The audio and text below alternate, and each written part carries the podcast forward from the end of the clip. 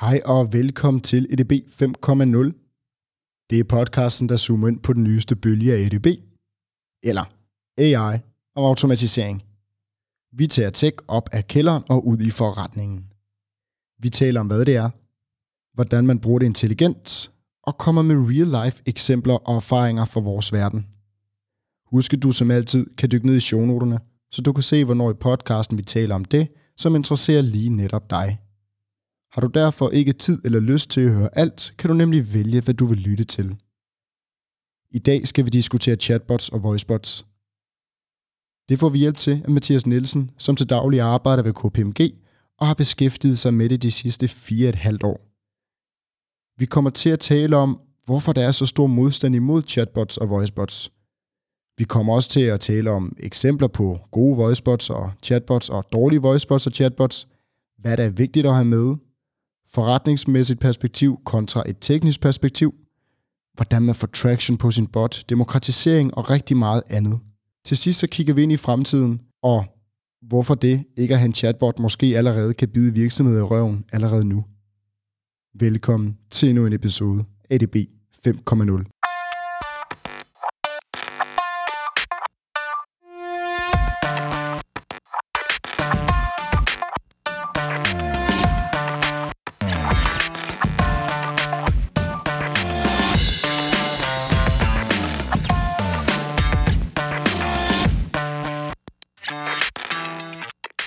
Hej Mathias. Hej hej. Velkommen til EDB 5.0. Tak skal du have. Og øh, vi skal tale chatbots i dag, fordi at, øh, det er noget, vi gerne vil have på, på programmet rigtig længe her i, øh, her i podcaststudiet. Og øh, det skal vi høre meget med om, hvorfor du er den rigtige at tale med. Så øh, allerførst, kan du prøve at starte med at fortælle lidt om, hvem du er? Jo, altså øh, tak fordi I inviterede mig for det første. Øh, jeg hedder Mathias, Mathias Nielsen, og øh, jeg arbejder i KPMG Newtech som vores tech lead inden for conversational AI. Så det er chatbot, voicebot, de her forskellige ting, avatar. Øhm, og det, det er egentlig noget af det, som, som jeg har arbejdet med de sidste sådan, fire og et halvt år. Prøve at gøre en hel masse mere på dansk i udlandet, alle mulige forskellige ting, lave lidt chatbot her, lidt voicebot der, og prøve at finde ud af, hvad der ligesom sådan virker og ikke virker, været med, med, med til at implementere nogle af dem, været med til at launche nogle af dem, øh, været med til sådan ligesom at udvælge, hvad for en teknologi man skal bruge, og prøve at bryde nogle af de barriere, der ligesom har været med dem. Så jeg håber, jeg er den rette, I, har, I har fået fat i. Det lyder det til. Der er en masse af det her, vi skal have udfoldet, kan jeg, kan jeg allerede høre nu. Men øh, KPMG Newtech arbejder med det i fire halvt år. Ja. Hvad er din baggrund for det her? Jeg er gået ud fra, at du har en, øh, en teknisk, øh, praktisk teknisk uddannelse. Øh, hvordan ender man med at arbejde med det her? Hvordan får man kompetencerne? Ja, altså sådan, jeg tror, det var lidt et tilfælde på nogle punkter i, i forhold til, at, jeg, jeg er uddannet robotingeniør fra Syddansk Universitet, så det var meget teknisk, som, som du måske havde luret. Øhm, så det var alt muligt med elektronik, og generelt hvordan computer virker, datatyper, øh, protokoller, alle de her forskellige ting. Og på en eller anden måde, så bruger jeg det ikke direkte, men jeg bruger det meget indirekte i alt det, jeg laver. Så at alt sammen, det er jo API-kald, alt sammen foregår på computeren. Så når man snakker cloud, jamen, så er det en computer bare i skyen.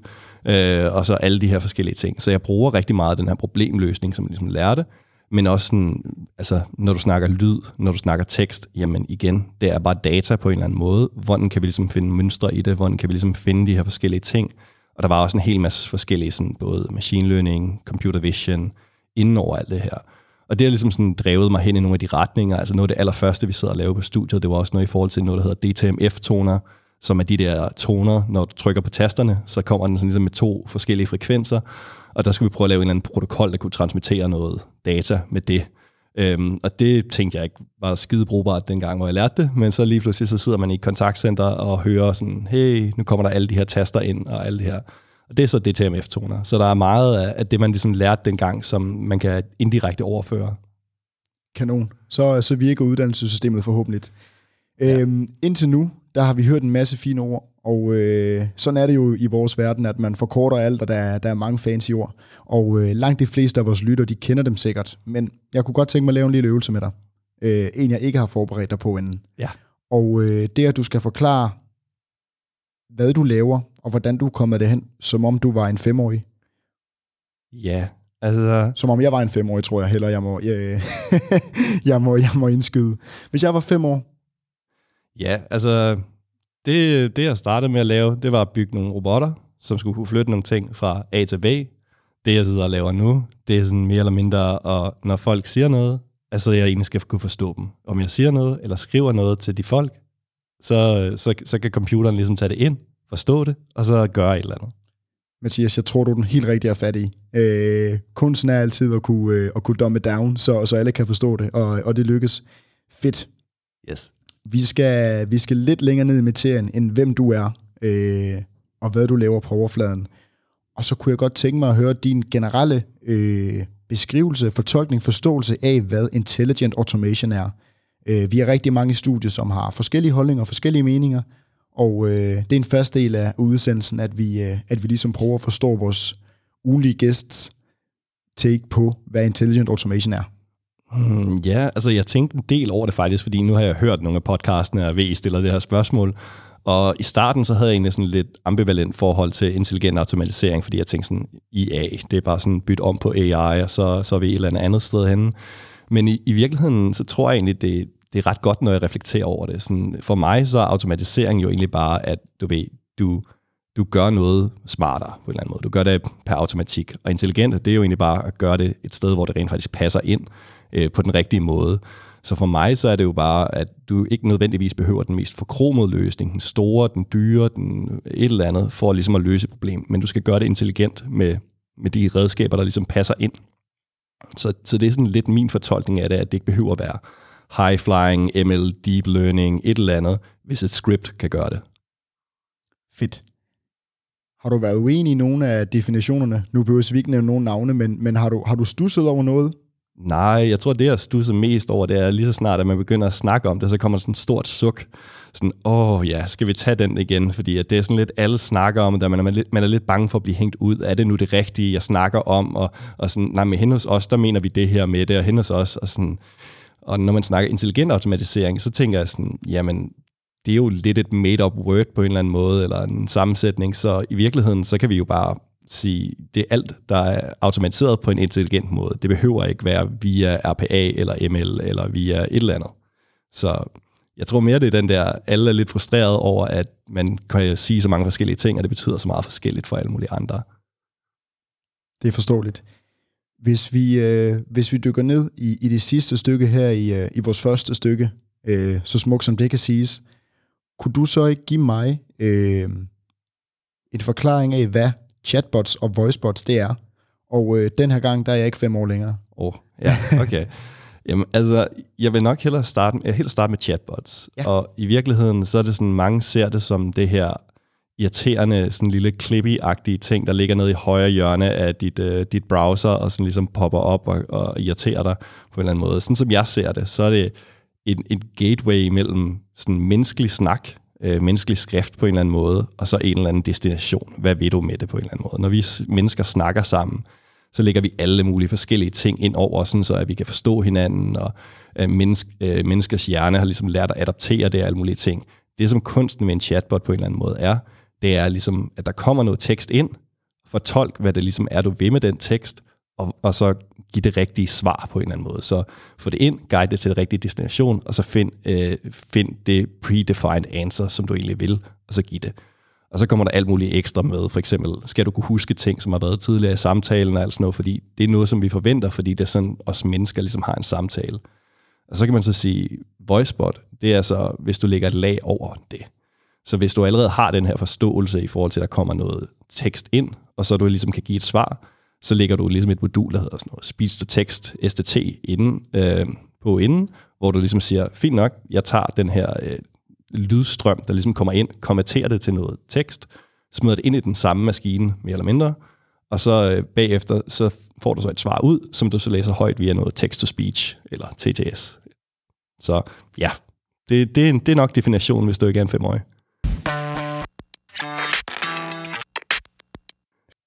Nå, Mathias, vi har fået fastslået, at du er øh, en tekniker, at du har læst på Syddansk Universitet, og at du også kan forklare øh, det her, du arbejder med, og det, du uddanner dig som til en, øh, til en femårig.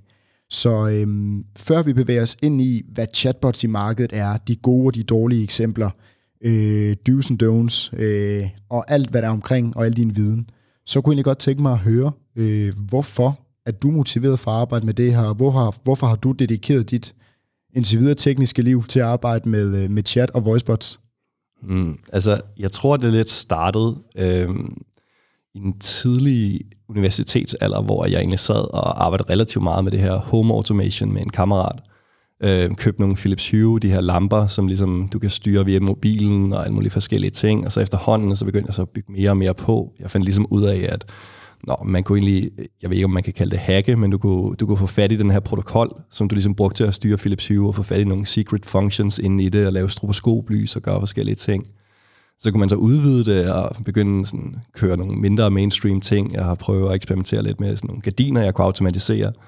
Og så øh, i stedet for at styre det via telefonen, så begyndte man så at kunne styre det via de her øh, virtual assistants, som ligesom var Google Home og alle de her ting. Så jeg tror, det var min første sådan, berøringsflade med du ved, at komme ind på voice spots og alle de her forskellige ting. Og jeg synes egentlig, det var ret cool, om end ret frustrerende, fordi man finder hurtigt ud af, at de ting, som ligesom er frustrerende, virkelig kan ødelægge en oplevelse. Og det, jeg så synes er sjovt ved det nu, det er, at man kan se rigtig, rigtig mange af de samme ting, men nu er det bare i så stør, stor skala, så nu er det ikke kun mig, men alle mulige andre ting. Lad mig lige afbryde her, før du fortsætter. Føler du dig tit frustreret, når du møder en voicebot eller en chatbot andre steder? Ja, øh, super tit. Øh, jeg, jeg, jeg synes virkelig, virkelig, at, at det er sådan det, det er et sted, hvor at jeg helst vil egentlig vil gå udenom rigtig, rigtig mange af dem, fordi at jeg ved på forhånd, at hvis jeg, hvis jeg har et problem, så tror jeg ikke, det er noget, den kan løse, fordi der generelt har været så stor fokus på at gøre de forkerte ting, sådan ligesom på dem. Så, så, så mange af de ting, jeg gerne vil have løst, går egentlig lidt udenom dem. Har du selv bygget øh, dårlige chatbots eller voicebots? Ja, det har jeg helt sikkert. Altså, og det tror jeg, der er rigtig, rigtig mange, der har med gode intentioner, men altså, sådan, det, det kræver bare rigtig meget at forstå det, fordi at det er ikke ligesom så mange andre intelligente automatiseringer, du sætter i gang, altså hvor at du for eksempel siger RPA, eller sådan et eller andet Robot Process Automation, det er struktureret data og alle de her ting. Her er det lige pludselig, alt efter hvordan du lancerer den, så er det lige pludselig kundevendt, og dine kunder forventer noget helt andet, øh, end at de gør internt og så videre. Så lige pludselig, hvis du har lavet en eller to fejl på den, så forventer folk, at den aldrig nogensinde bliver bedre og så videre. Og, og hvis du vælger den forkerte use case, jamen så lige pludselig, måske er der slet ikke noget, der skulle være løst på en chatbot. Så måske går du alt for bredt, måske går du alt for dybt, alle de her ting. Så, så der er rigtig, rigtig mange tanker, hvor man måske har gjort det med en god intention, men det bare har været rigtig, rigtig forkert. Det giver, det giver god mening. Øhm, nu har du arbejdet med det her i, i noget tid øh, og må også have set udviklingen i, i markedet, øh, og se dårlige og gode use cases, som vi skal tale om her om lidt. Øh, jeg ved, du, du har lidt til os. Øh, men kan du ikke prøve at fortælle øh, lidt om den udvikling, der har været på det her område over de sidste 5-10 år? Jo, altså jeg tror, det der er den største udvikling, som vi så, da vi ligesom startede det op, Øhm, og jeg kiggede ind i det, det var sådan at danne sig et overblik over, hvad der er egentlig muligt. Det første, man skal kigge ind i, det er jo sådan egentlig, skal man lave noget selv, eller skal man gå ud og købe noget, der allerede er etableret, eller så videre, i forhold til sådan, nu vil jeg lave en chatbot. Og der fandt vi ret hurtigt ud af, sådan, du ved, for at man skal kunne, kunne gøre noget godt, så skal du kunne komme relativt hurtigt i gang, uden at skulle udvikle noget til sådan hele det danske sprog. Der har vi jo lidt en barriere i forhold til engelsk, at, at vi er et lidt mindre sprog. Men når du, så, når du så har fundet noget, der kan understøtte det danske sprog, så skal du så stadig også være fleksibel nok til, at du ligesom kan imødekomme, at hvis du arbejder inden for øh, bankindustrien, jamen så skal du kunne adaptere et ord som for eksempel kort til at betyde et bankkort, et betalingskort. Hvorimod hvis du var et togforhandler eller et eller andet, jamen så skulle et kort måske være dit rejsekort eller sådan noget. Så vi fandt ret hurtigt ud af, at, at der var det vejen frem at sådan ligesom finde en venter. Og de her venters, der tror jeg, at i starten var på sådan 5-7 stykker, eller sådan et eller andet, hvis vi kiggede, der kunne understøtte dansk, og nu er vi på mange hundrede. Øhm, så der er sket en kæmpe, kæmpe stor udvikling, og kæmpe, kæmpe stor interesse. Mange af de her Gartner-undersøgelser viser også, at sådan, nu er vi ved at nå det punkt, hvor at det rent faktisk skal begynde at tjene sig ind, at der rent faktisk er store penge i det, og alle de her forskellige ting. Så man kan virkelig mærke, at the hype is real omkring det. Er det en øh, regulær hyldevej i dag? Altså, du kan i hvert fald gå rigtig, rigtig mange steder hen, det, jeg tror også, det er lidt det, derfor, man ser sådan mange forskellige dårlige bots også, fordi der er stor forskel på kvaliteten, og i forhold til, at der er så mange forskellige ting, du skal tage dig af, inden du, inden du bygger den, jamen så lige pludselig kan det virke meget tiltrækkende at gå hen og så sige sådan, åh ja, det her, det koster kun x antal kroner, hvorfor skulle jeg ikke bare gå med det? Så kan vi da i komme i gang. Og og så launcher man det, og så finder man ud af sådan, okay, det kan godt være, at jeg skulle have taget fra den nederste hylde, men sådan er det jo, og så kommer man lidt videre og sådan nogle ting, og derfor får det ret hurtigt et dårligt ry. Det giver, det giver god mening. Øhm, af personlig erfaring kan jeg også fortælle, at øh, jeg tror endnu ikke, jeg har prøvet endnu, at en øh, chatbot kunne løse mit problem. Øh, sekundet jeg får muligheden, så vælger jeg altid et menneske. Øh, jeg har også lært at, øh, at backtracke virksomheder, hvor jeg altid øh, kan finde chatten, øh, fordi jeg ved, at, øh, at det aldrig kommer til at hjælpe mig. Og øh, jeg er altså ikke fra en, øh, fra en årgang 65 og en, og en øh, halvældre herre. Øh, jeg ved noget om teknik.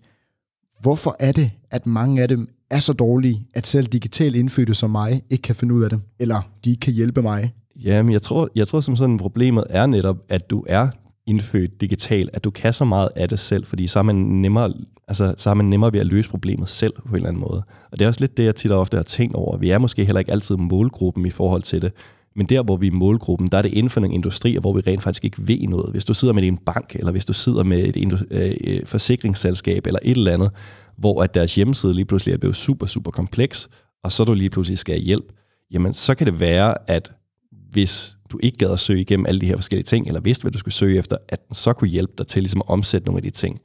Og så, jeg havde egentlig samme oplevelse med rigtig, rigtig mange ting, indtil at jeg fik egentlig prøvet Amazons, sådan i forhold til, at jeg skulle returnere nogle varer. Og der føler jeg egentlig, de, de, de krydser rigtig mange af de bokse af, som jeg synes, man skal gøre for det. Altså, kan du nævne øh, et par stykker af din øh, hjemmelavede, går jeg næsten ud fra, bokse, du, øh, du synes er vigtige? Jamen, altså, det den i hvert fald gjorde godt. Det var, at den havde et klart formål. Det var, når du skulle returnere en vare eller et eller andet. Når du skulle igennem til kundeservice, jamen, så, øh, så, skulle du, så blev du guidet igennem den bot, inden du kunne få et telefonnummer. Så du var, uanset hvad, ville der komme traction på den, fordi du skulle igennem der, inden du fik telefonnummeret. Og det er selvfølgelig en kilde til frustration, hvis du bare vil have telefonnummeret. Og derfor er den næste, som man så skal tjekke af, det er ligesom, at den skal være bygget godt til det, den skal gøre. Så du skal vide, når den ligger der, jamen, så vil folk spørge den om det her ting. Og det skal den kunne udfylde, eller også skal den kunne give dig et hurtigt sådan, okay, det kan jeg i hvert fald ikke, og så videre. Så der, der var den ligesom, okay, jeg er en kundeservice-bot, hvad kan jeg hjælpe dig med? Og så var jeg sådan, jamen, altså min seneste ordre, et eller andet med den.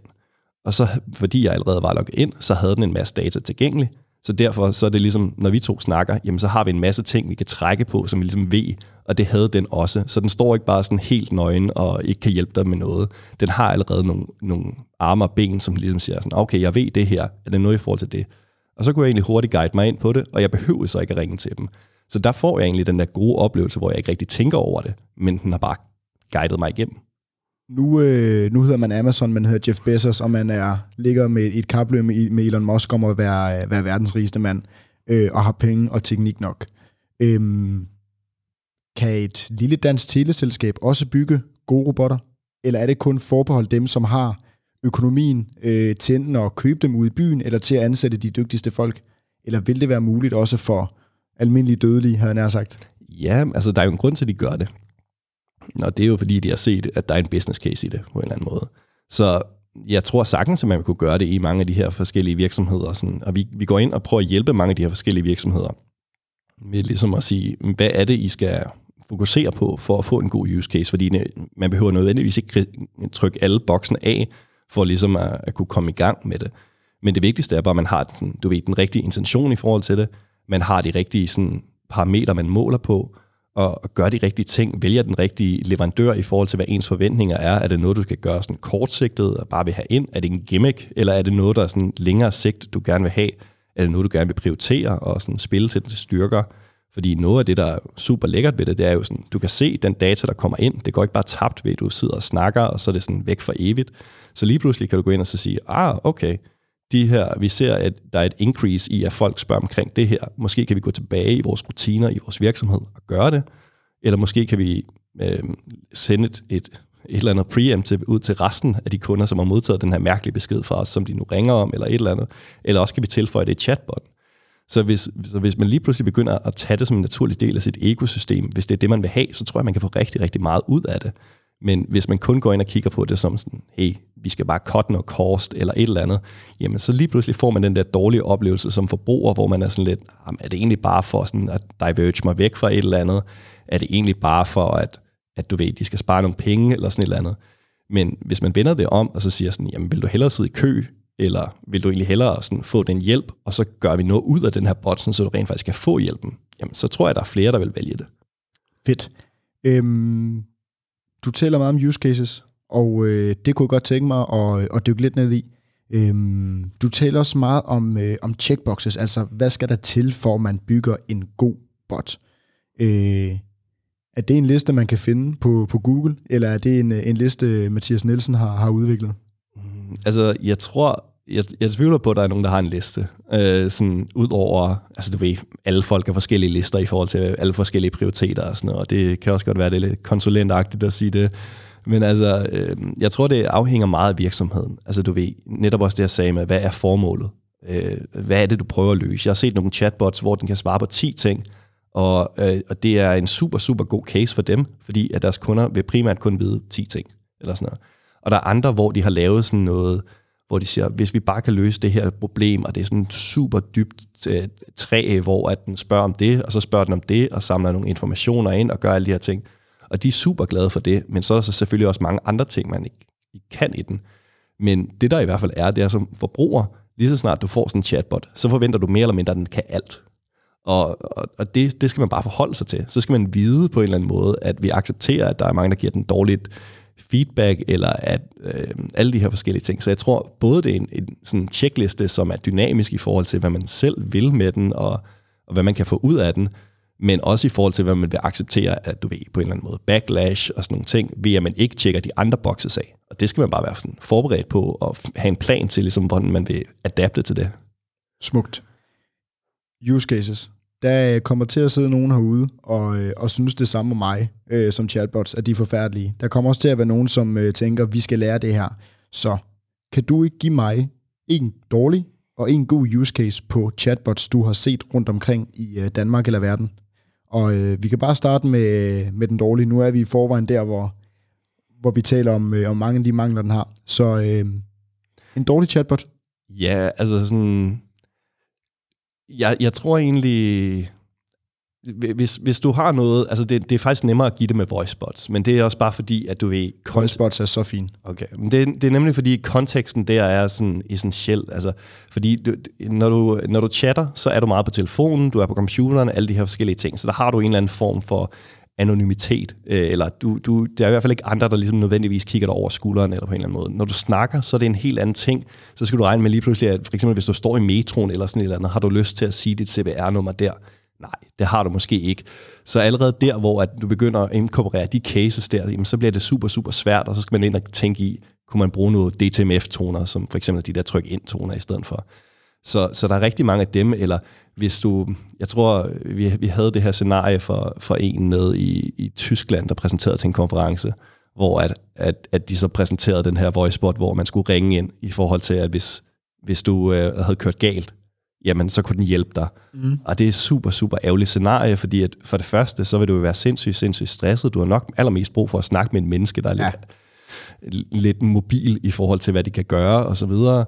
Øhm, og du skal ikke stå og remse din nummerplade op til en bot, som så vil sige sådan, ah, desværre, det forstår jeg ikke, eller et eller andet.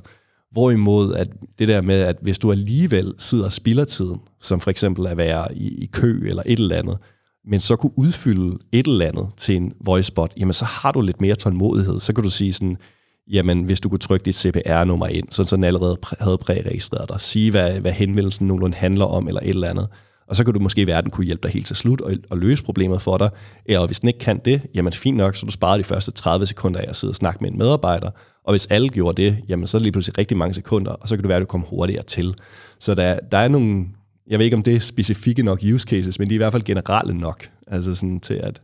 Det synes jeg. Øh, og i øvrigt også helt vildt, at man laver en voicebot på, et, øh, på en bilulykke. Øh, det, øh, det var ny.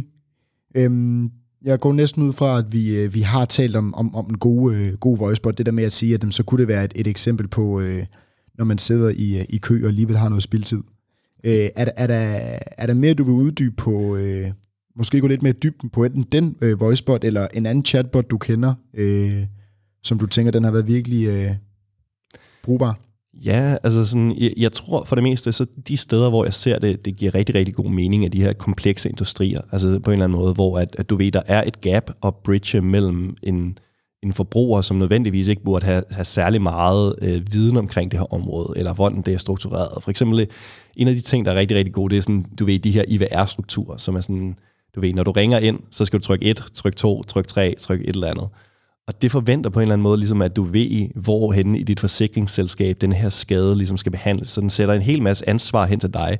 Hvorimod, hvis du egentlig bare kunne ringe ind og så sige, hey, mit problem er egentlig det her. Kan du ikke bare sende mig hen til den, jeg skal snakke med? Jamen, så ligger du ligesom ansvaret videre hen til, til forsikringsselskabet, eller hvad det nu er, og så kan de ligesom sige sådan, jo jo, det er herhen. Og så, så bridger man ligesom det, den naturlige barriere, der på en eller anden måde er, mellem at forsikring er super kompleks, og hvis du så samtidig skal vide, om det skal behandles ind i skade, eller om det er en tillægning til din forsikring, eller om du overhovedet er dækket, eller sådan et eller andet, jamen så lige pludselig kan det hjælpe dig rigtig, rigtig meget. Så, så, så der synes jeg, det giver, giver super god mening, men ellers så er det også det der, virkelig, virkelig finde ud af, hvor bredt det skal være, og hvor det skal ligge, og alle de her forskellige ting. Altså, fordi hvis du går ud og, og, og poster noget på forsiden et eller andet sted, jamen så forventer man, så kan den dække det hele. Og øh, det, det er ikke altid, at, at, at man lige skal være klar til det. Det giver, det giver god mening. Øhm, kunstig intelligens. Øh, alle, der lytter med til DB 5.0, ved nok en ting eller to om det.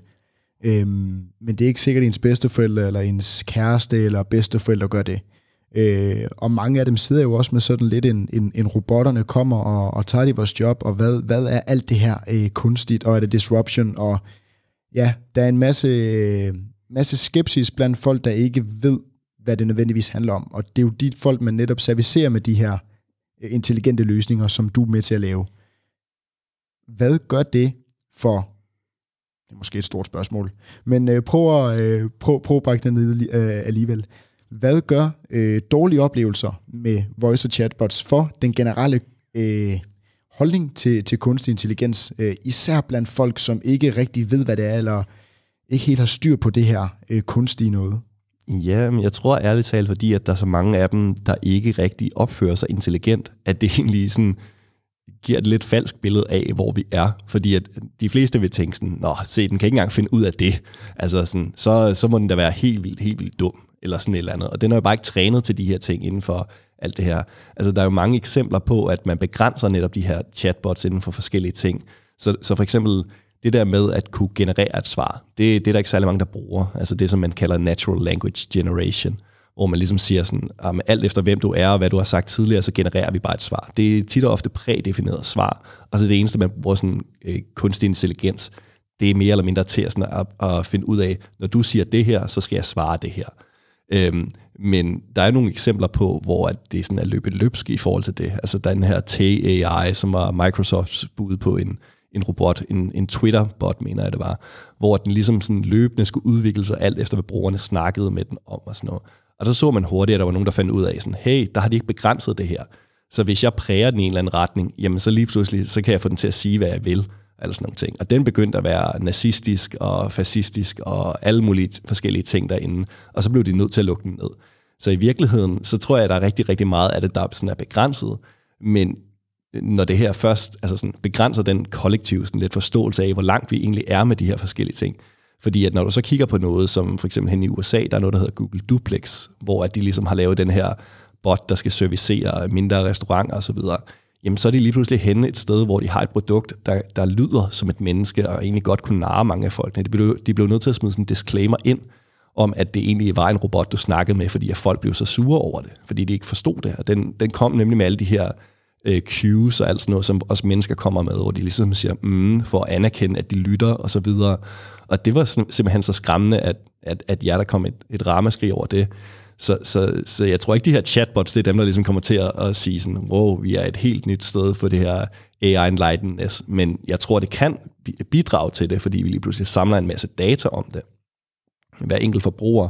Og med den data, der kan vi begynde at ligesom sige, nu forstår vi dig meget bedre, nu kan vi gøre nogle federe ting.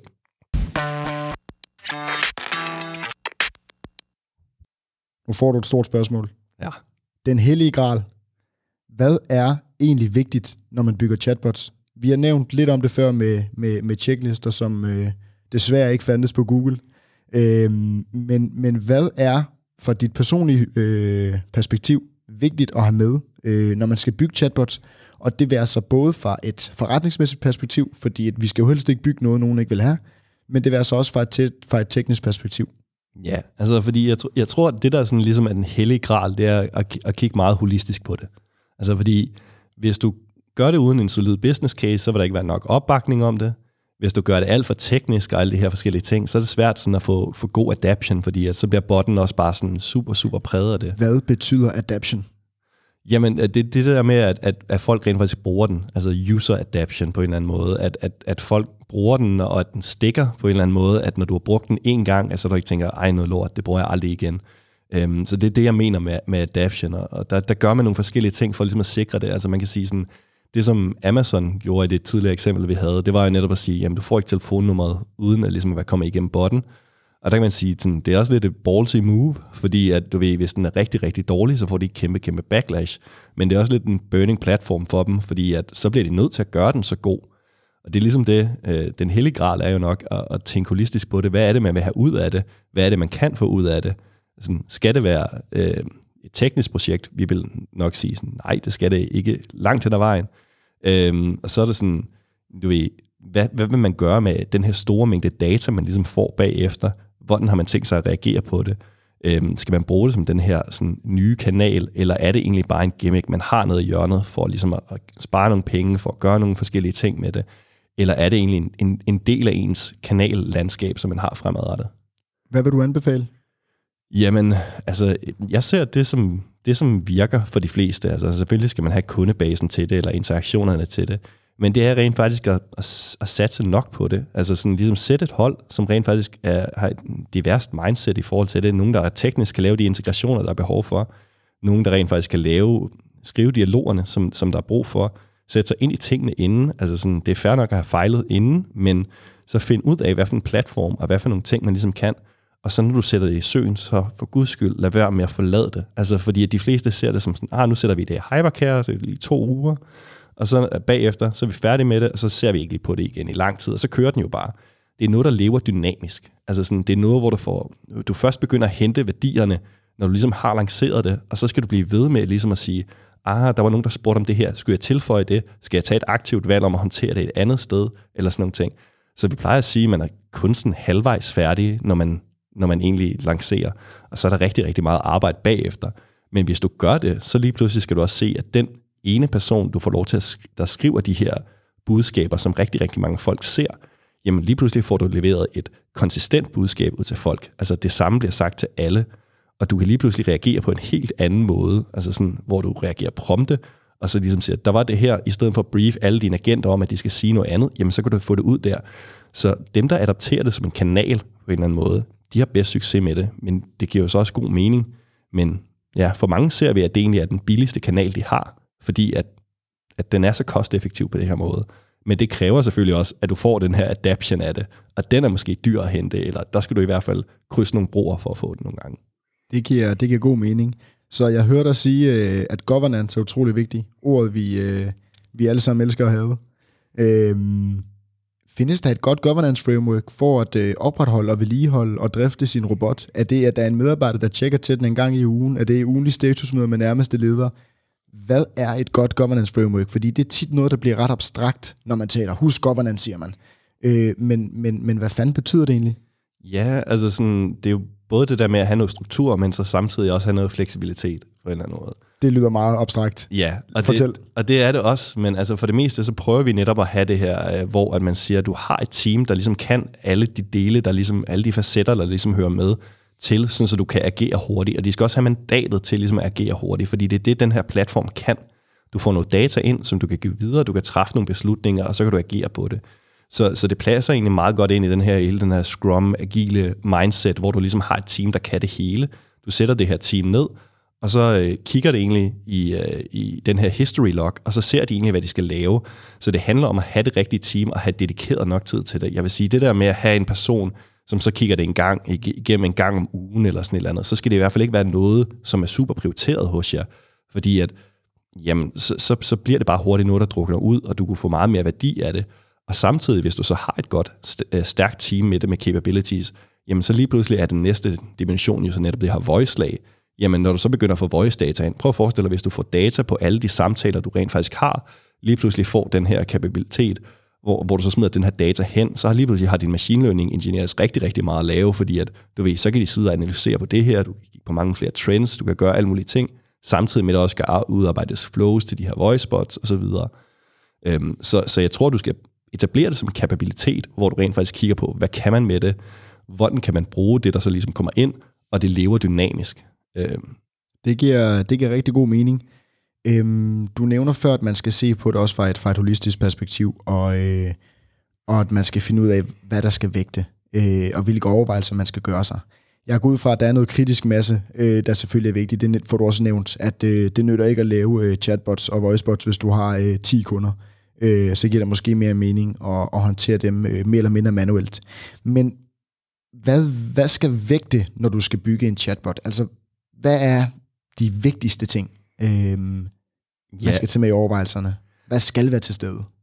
Altså, i, i forhold til at lave business casen, så er det altid godt at kigge på volumen. Altså, og det er godt at kigge på, du ved, hvor mange kald har du normalt, og er der nogle af dem her, du kan kommentere, og hvor meget sådan e-mail-trafik har du måske, som du også kunne kommentere hen på den, og så videre. Men i virkeligheden, så er det jo at kigge på, på den her case, du ved, hvordan vil fremtiden være for dig? Hvordan skal folk kontakte dig? Og, og hvordan vil du så være i stand til, vil du hellere opgradere de, de kanaler, du på en eller anden måde har nu, sådan så du kan få den data ud af dem og gøre alle de her forskellige ting? Eller vil du hellere sådan, enable dine medarbejdere? Vi ser også tit og ofte folk, der, der laver chatbots på indersiden, sådan så de rent faktisk, dine, din medarbejdere kan sidde og slå op, og så hjælpe, hjælpe, øh, få hjælp der, og så videre. Så der er noget i forhold til volumen og sådan noget, men der er jo selvfølgelig også noget i forhold til kvaliteten, i, i forhold til at sige, du ved, er, er, er vi nogen, der vil sådan kommunikere ensartet ud, øhm, men, men altså, jeg tror, du er relativt godt fat i det. Den, den største parameter, det er helt klart volumen, fordi at det er jo en one-to-many, altså sådan kommunikation på en eller anden måde. Så nej, hvis du har et spørgsmål i ny og næ, eller sådan et eller andet, så, så, så giver det ikke super, super god mening at have en nødvendigvis. Smukt. Øhm, hvilket leder mig egentlig hen til, til det næste øh, one million dollar question. Øh, hvordan får man traction på sin bot? Jeg er med på, når man er Amazon, så har man ret mange kunder, øh, og der vil det være en naturlig traction, for der vil være en, en, en stor del kundeservice. Men hvordan, ja, det er egentlig bare spørgsmålet, hvordan får man traction på sin bot? Altså, jeg tror, øh, det vi har set lykkes rigtig, rigtig mange steder, det er ligesom, øh, kvad det vi snakkede om i starten, der har været hele det her paradigmeskifte med, at der kommer rigtig, rigtig mange vendors, og teknologien blev nemmere og nemmere at få. Så er det ikke så meget teknikken i det, der, der ligesom spiller ind mere. Så er det mere at få de rigtige folk, der ved, hvad folk rent faktisk spørger om, hvad for et mindset de er i, hvad de gerne vil vide, hvordan de gerne vil kommunikeres til, samtidig med at vide, at det er forsvarligt, det de kommunikerer på en eller anden måde. Så, så det vi ser for at få traction, det er sådan, for det første nogle af de andre checkbox, jeg ligesom har sagt der, med at, altså, altså, hvad er det overhovedet, I vil løse, hvordan er det, I vil løse det, og hvad kan I løse? Altså sådan, lad være med at sætte falske udsigter ind. Altså sådan, øhm, så det næste, det er, skriv nogle gode dialoger, som rent faktisk giver mening. Altså sådan, i stedet for, at det er mig, en teknisk nørd, der sidder nede i kælderen og sidder og sådan, ah, det kunne være fedt at gøre det her, det her. Så rent faktisk få nogle af dem her fra kundeservice, og nogle af de her psykologer eller conversation designer eller et eller andet til ligesom at sige, okay, hvad for en mindset er det? Hvordan er det, vi skal guide dem igennem? Hvad kunne de finde ud af at spørge? Ikke bare et eller andet hierarkisk øh, flowchart, øh, process mapping af, jamen det her det er happy path, som alle, alle kunderne kommer igennem, men få nogle folk fra feltet ud, som ligesom ved, hvad folk spørger om, og så få dem til at bygge nogle af de her dialoger, som giver mening. Jeg hører rigtig meget co-creation øh, i det, du siger, at øh, vi skal have conversation designers, vi skal have øh, teknikere som dig selv, der kan bygge det, vi skal have øh, folk fra kundeservice øh, indover. Øh, skal chatbots demokratiseres i høj grad? Altså, jeg tror i hvert fald, at med den her sådan, tekniske revolution, vi har ligesom har fået, det gør ligesom, at det bliver mere og mere allemands eje, at, at platformene bliver demokratiseret, sådan, så alle ligesom kan lære at bygge en bot på ingen tid og så videre. Og så er der mere nogle af de her andre egenskaber, som ligesom skal bruges.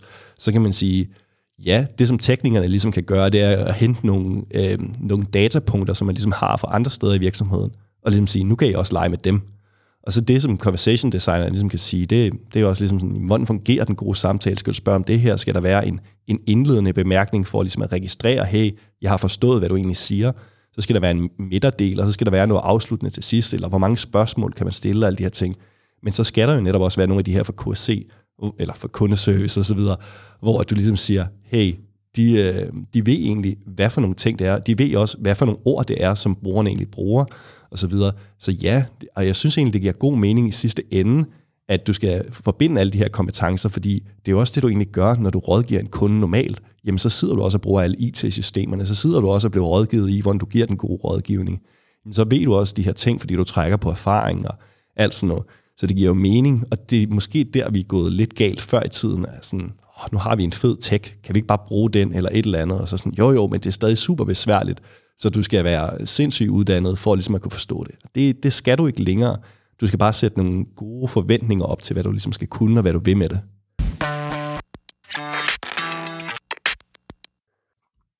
Mathias. Ja. På engelsk hedder det så fint uh, barriers of entry, um, og på dansk hedder det egentlig bare adgangsbarriere. Men hvilke adgangsbarriere findes der, når man vil forsøge at starte uh, det her op, eller videreudvikle det? Ja, altså jeg tror lige nu, så er en, en rigtig hot potato jo alt det her med GDPR.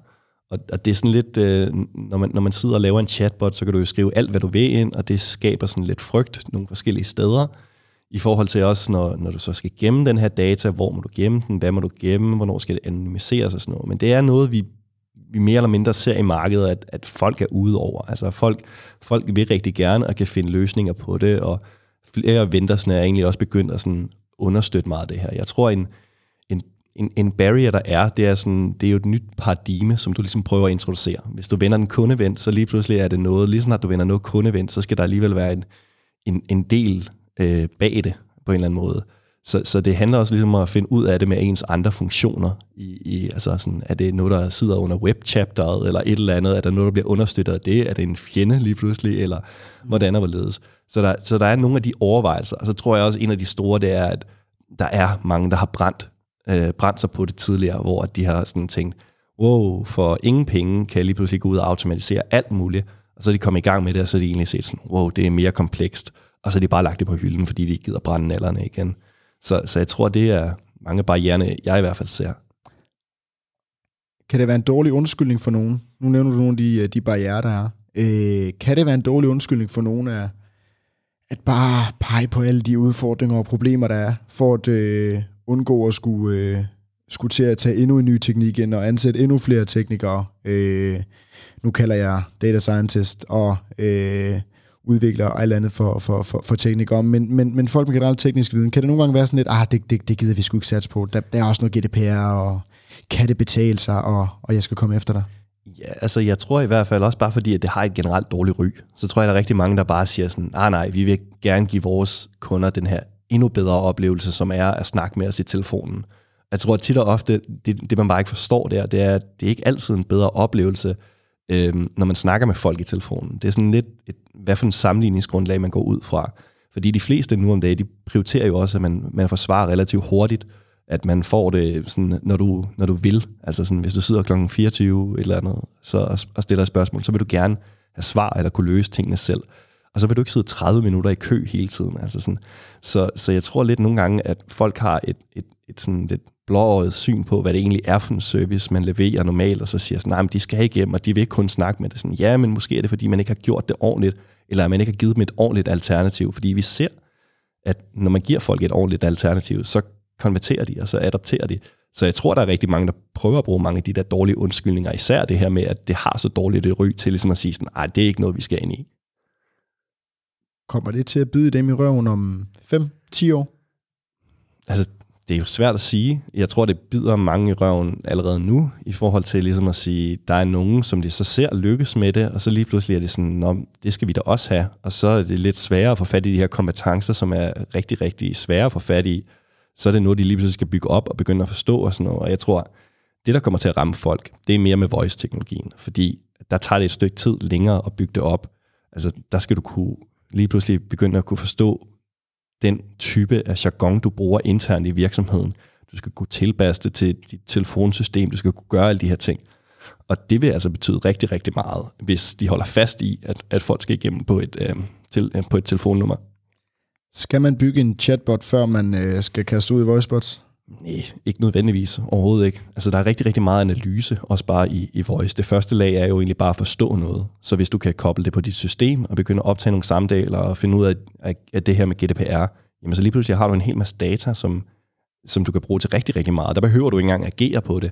Og hvis du har det, lad os bare sige, at en, en traditionel virksomhed måske har sådan 75-80% af deres øh, volumen på, på øh, kald, jamen så er det lige pludselig rigtig, rigtig meget data, du får, som du kan bruge til alt muligt andet, til måske så at sige, jamen, de her agent assist features, hvor du ligesom kan hive noget data op fra databaser og gøre dine medarbejdere klogere, gøre dem mere konsistente, få, få nye medarbejdere hurtigere ind til ligesom at kunne levere værdi og alle de her ting. Problemet med voice, det er bare, at du skal finde en sprogmodel, og du skal kunne adaptere den til ligesom dine ord, som du bruger derinde, og få hugget den på, på dit telefonsystem og sådan noget. Der tror jeg nogle gange, at folk lidt undervurderer, at du skal være ude i god tid, at det ikke bare er noget, der sker sådan overnight. Giver mening. Øhm, fremtiden, vi har talt lidt om det. Øh, du mener allerede, at det kommer til at bide nogen i røven nu, øh, og nok også øh, om, øh, om noget tid. Øh, og især voicebots øh, er, er ligesom fokusområdet for det her, man, man kan lave øh, rigtig meget, men det er også her, at de største udfordringer kan være, øh, fordi man skal tage højde for så meget mere, når det kommer til, øh, til tale. Hvad, hvilke fremtidsmuligheder, hvis vi skal prøve at fokusere lidt øh, positivt, øh, hvilke fremtidsmuligheder ligger der med øh, inden for voicebots? Jamen, altså, jeg, jeg tror, det er hele økosystemet omkring der. Altså, sådan, sådan som jeg ser fremtiden, så er det jo ligesom, at når du ringer ind, jamen, så bliver du guidet et eller andet sted hen af noget voicebot på en eller anden måde. Hvis den kan registrere, at det er en request, som den rent faktisk kan hjælpe dig med, jamen, så hjælper den dig bare færdig. Hvis det er noget, den ikke kan hjælpe dig med, så kan den sende dig hen til den medarbejder, som rent faktisk har mest forstand på det her, sådan, så du kan få det hurtigt løst på den bedste mulige måde. Hvis det er en nem request, så kan du sende det hen til en ny medarbejder, sådan, så du får brugt dem, og de får op, op, opbygget noget erfaring.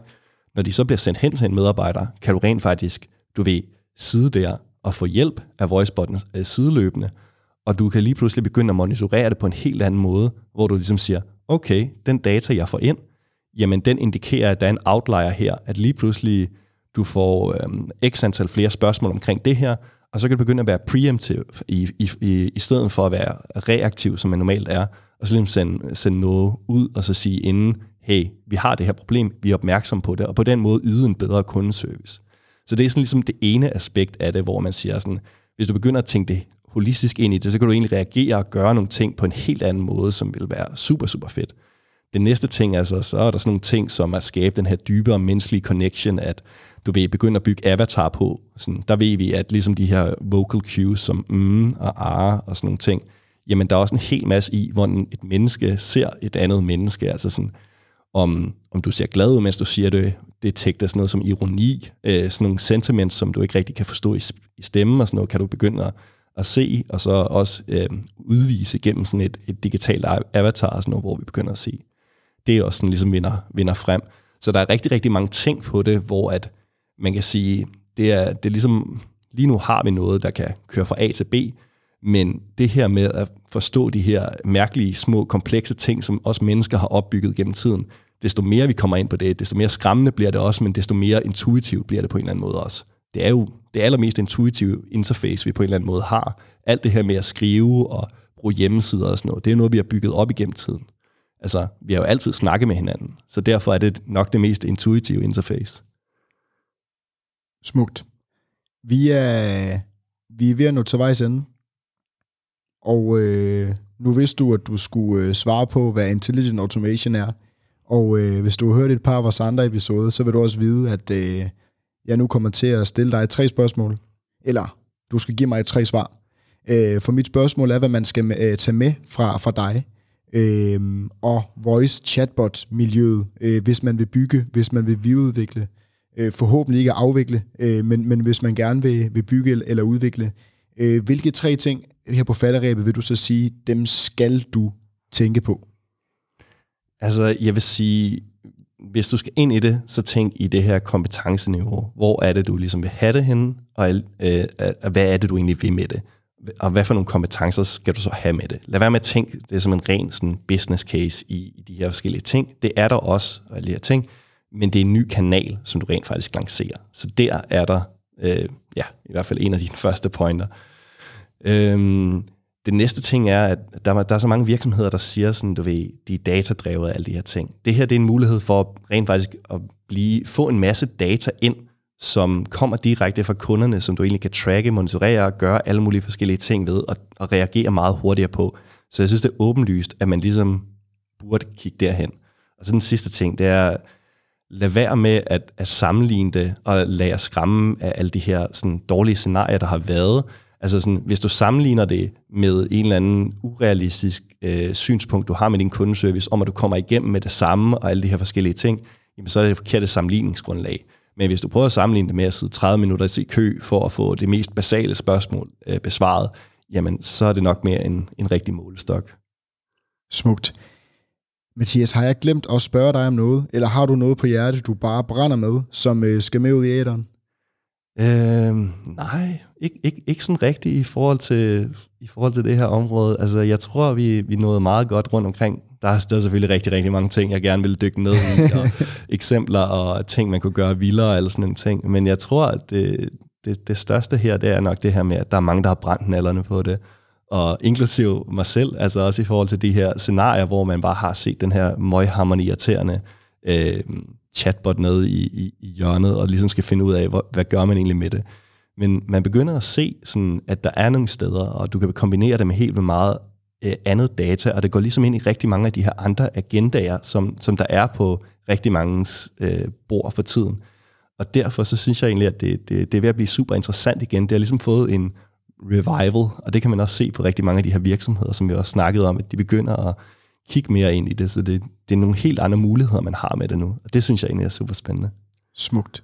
Jamen, øh, fremtiden er lys. Jeg tror, det vi skal øh, prædikat, vi, vi kan putte på, øh, som mig selv og alle andre, der har haft dårlige oplevelser med chatbots, øh, de er ikke onde, dem der laver dem dårligt. Øh, fremtiden er der, muligheden er der, og, øh, og i den her episode, der har jeg i hvert fald fået øh, en del af de øh, potentialer, det har. Mathias, tusind tak, fordi du øh, kom ind. Det har været en øh, sand fornøjelse, og jeg glæder mig øh, næsten til at øh, teste den næste chatbot, jeg møder, eller voicebot, jeg møder på en tilfældig hjemmeside. Yes, jamen selv tak.